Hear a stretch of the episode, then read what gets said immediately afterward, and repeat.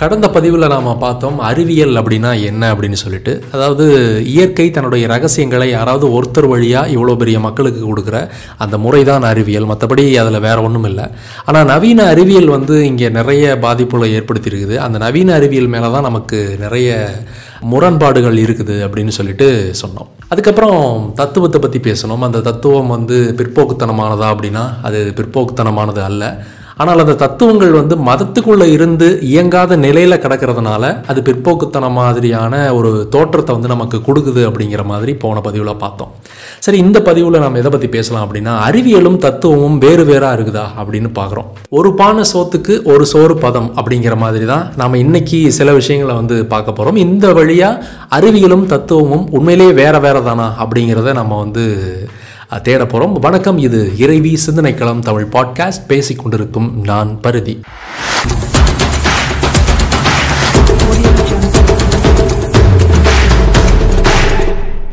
சீனாவுடைய ஒரு மிகப்பெரிய புரட்சியாளர் மாவோ, அவர் வந்து ஒரு விஷயத்தை சொல்லுவாருன்னு சொல்லுவாங்க. அவருடைய ரொம்ப ஃபேமஸான கோட்ஸில் இது ஒன்று: வெற்றிடத்தை காற்று நிரப்பும். எங்கெல்லாம் அடிமைத்தனங்கள் தலைதூக்குதோ அங்கே வந்து புரட்சி அப்படிங்கிற ஒன்று போய் அந்த இடத்த சரி பண்ணும் அப்படிங்கிறதுக்காக அவர் அந்த மாதிரி ஒரு உவமையாக சொல்கிறாரு, வெற்றிடத்தை காற்று நிரப்பும் அப்படின்னு சொல்லிட்டு.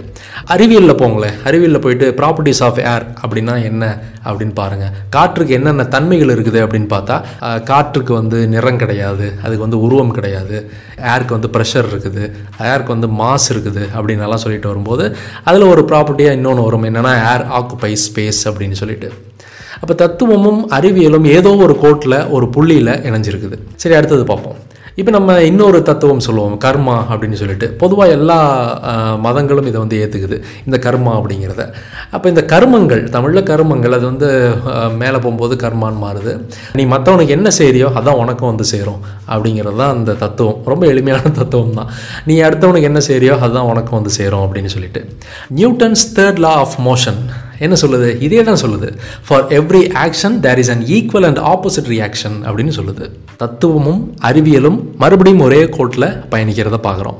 ஓகே, அடுத்தது கோயிலாவதேதடா குளங்களாவதேதடா கோயிலும் குளங்களும் கொம்பிடும் குலாமரே கோயிலும் மனத்துளே குளங்களும் மனத்துளே ஆவதும் அழிவதும் இல்லை இல்லை இல்லையே.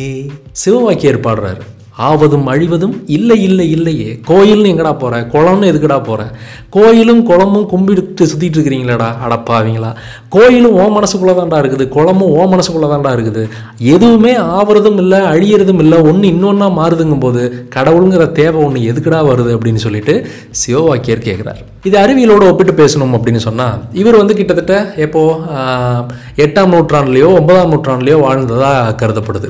ஆனால் 1900க்கு மேலே கண்டுபிடிக்க என்னது law of conservation of energy அதல சொல்றாங்க. Energy can neither be created nor destroyed. Rather it can only be transformed or transferred from one form to another அப்படின்னு சொல்லிட்டு ஆற்றல் அழிவின்மை விதி அப்படின்னு சொல்லிட்டு பின்னாடி சொல்றாங்க. ஓகே, நியூக்ளியர் ஃபிஷனை பத்தி பேசணும் அப்படின்னா, ஜெர்மன்ல 2 பேரும் அணுக்கரு வினைகளை பத்தி ஆராய்ச்சி பண்ணிட்டு இருக்காங்க. பண்ணிகிட்டு இருக்கும்போது என்ன நடக்குது அப்படின்னாக்க, யுரேனியம் அப்படிங்கிற அந்த அணுக்கருவை போய் ஏதோ ஒரு நியூட்ரான் போய் தாக்கும்போது அது பேரியம் கிரிப்டான் அப்படின்னு அணு எடை குறைஞ்ச 2 அணுக்களாக பிரியறத பார்க்குறாங்க. இப்படி பிரியும் போது இன்னொரு விஷயத்தையும் கூடவே கவனிக்கிறாங்க, 200 மெகா எலக்ட்ரான் வோல்ட் எனர்ஜி வந்து வெளியில் வருது, அதையும் கவனிக்கிறாங்க. அப்போ தான் அவங்களுக்கு தெரிய வருது, ஓ, அணுவை வந்து ஒரு ஆட்டமை வந்து பிளக்க முடியும் போல, ஒரு எலக்ட்ரானை வச்சு மோத விட்டோம் அப்படின்னா ஒரு அணு 2ஆக உடையும் போல் இருக்குது, உடையும் போது அங்கேருந்து ஒரு மாஸ் ஆஃப் எனர்ஜி வந்து வெளியில் வரும் போல் இருக்குது அப்படிங்கிறத கண்டுபிடிக்கிறாங்க. எப்போ அப்படின்னாக்கா 1939 தான் இதை கண்டுபிடிக்கிறாங்க. ஆனால் அணுவை பிளந்து 7 கடலை புகட்டி குறுக தரித்த குரல் திருக்குறள் அப்படின்னு சொல்லிட்டு ஒரு பாட்டில், ஒரு கவிதையில், திருவள்ளுவ மாலை, திருவள்ளுவரை பற்றி திருக்குறளை பற்றி பெருமையாக பேசுகிற ஒரு கவிதையில் போய் உவமைக்கு எழுதுகிறாங்க ஔவையார். அவங்க எந்த காலத்தில் வாழ்ந்தவங்க தெரியாது, எந்த ஔவை தெரியாது. புல்லாகி பூடாய் புழுவாய் மரமாகி பல்விருகமாகி பறவையாய் பாம்பாய் கல்லாய் மனிதராய் பேயாய் கணங்களாய் வல்லசுரராகி முனிவராய் தேவராய் செல்லாது நின்ற இத்தாவர சங்கமத்துள் அப்படின்னு சொல்லிட்டு சிவபுராணத்தில் மாணிக்கவாசகர் எழுதுகிறார். டார்வின் சொன்ன பரிணாம கோட்பாடும் இதுவும் வேறு வேறு அல்ல, இன்னும் ஒருபடி மேலே போய் சிவபுராணத்தில் மாணிக்கவாசகர் சொல்கிறார், கடைசி வரி என்னது, செல்லாது நின்ற இத்தாவர சங்கமத்துள். அது என்ன தாவரம் சங்கமம் அப்படின்னா, உலகத்தில் ரெண்டு வகையான உயிர்கள் தான் இருக்குது. எந்த வகையில் அப்படின்னா, உணவு தேடுற விஷயத்தில் ரெண்டு வகையான உயிர்கள் தான் இருக்குது. ஒன்று நின்ன இடத்துல இருந்தே உணவு தேடிக்கிறது, இன்னொன்று அலைஞ்சி திரிஞ்சு உணவு தேடுறது. இப்போ நீங்கள் நீரில் கூட எடுத்துக்கோங்க, மீன்கள் ஒரே இடத்துல நின்னலாம், அது வந்து உணவு தேடாது.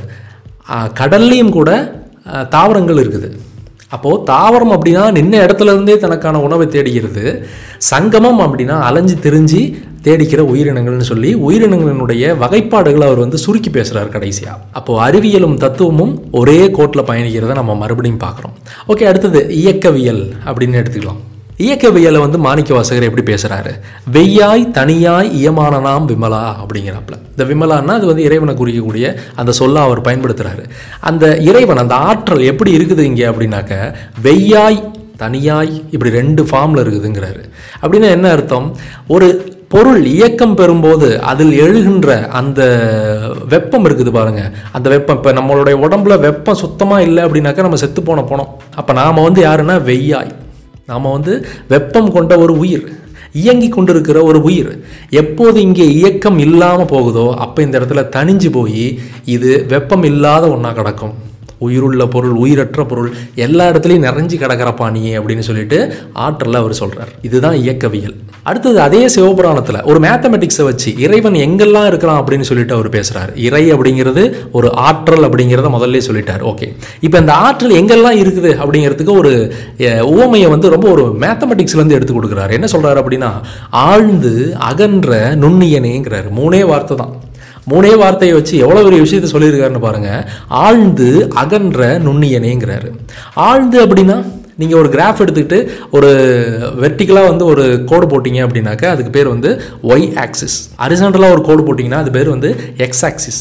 அப்போது மேலிருந்து கீழே அது என்னது, ஆழ்ந்து போகிறது ஆழ்ந்த ஒய் ஆக்சிஸ், அகன்ற பக்கவாட்டில் விரிஞ்சிட்டே போகிறது எக்ஸ் ஆக்சிஸ். ஆழ்ந்து அகன்ற நுண்ணியனேங்கிறாரு.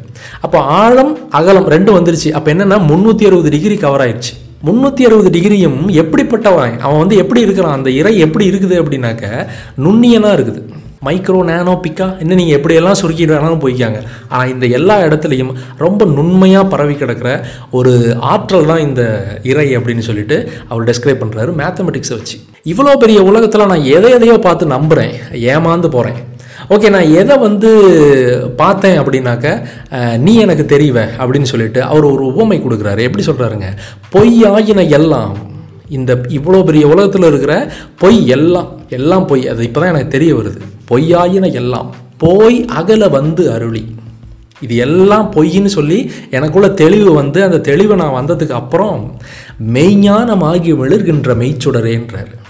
அந்த இறை எப்படி இருக்கும் அப்படின்னா மெய்ஞானம், இந்த தத்துவமாக வந்து மெளிர்கின்ற மெய்ச்சுடர் போல நிற்கும் அப்படிங்கிறாரு. இப்போ அதை நோக்கி தான் நம்ம போகிறோம், இந்த பயணம் அதை நோக்கினது தான். ஓகே, அடுத்ததாக ஒரு சூப்பரான விஷயத்தை சொல்கிறார். என்ன அப்படின்னாக்க, ஞாயிற்கிடையாய் கிடந்த அடியேற்கு தாயிற் சிறந்த தயாவான தத்துவனேங்கிறார். ஏன் தத்துவத்தை படிக்கணும்னு சொல்கிறோங்கிறது புரியுதுங்களா?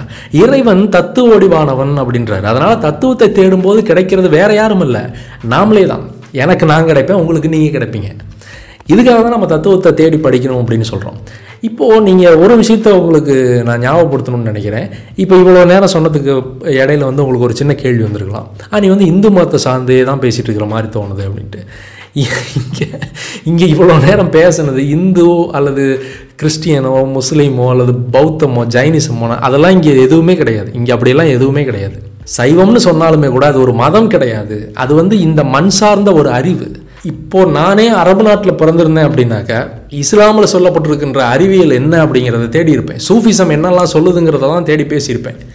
அதுவே நான் வந்து வேறு ஏதாவது ஒரு நாட்டில் ஒரு கிறித்துவத்தை பின்பற்றுகிற ஒரு நாட்டில் நான் பிறந்திருந்தேன் அப்படின்னா பைபிளில் என்ன மாதிரியான அறிவியல் நடைமுறைகள் இருக்குதுன்னு பார்த்துருப்பேன். அதில் எந்த அறிவியல் நடைமுறைகளும் இல்லையா, வேறு ஏதாவது ஒரு விஷயத்தை தேடி இருந்திருப்பேன், இவ்வளோதான். ஆனால் இங்கே இந்த மண்சார்ந்த அறிவு என்ன சொல்லுது அப்படின்னா இவ்வளோ விஷயங்கள் இங்கே இறக்கி வச்சிருக்குது.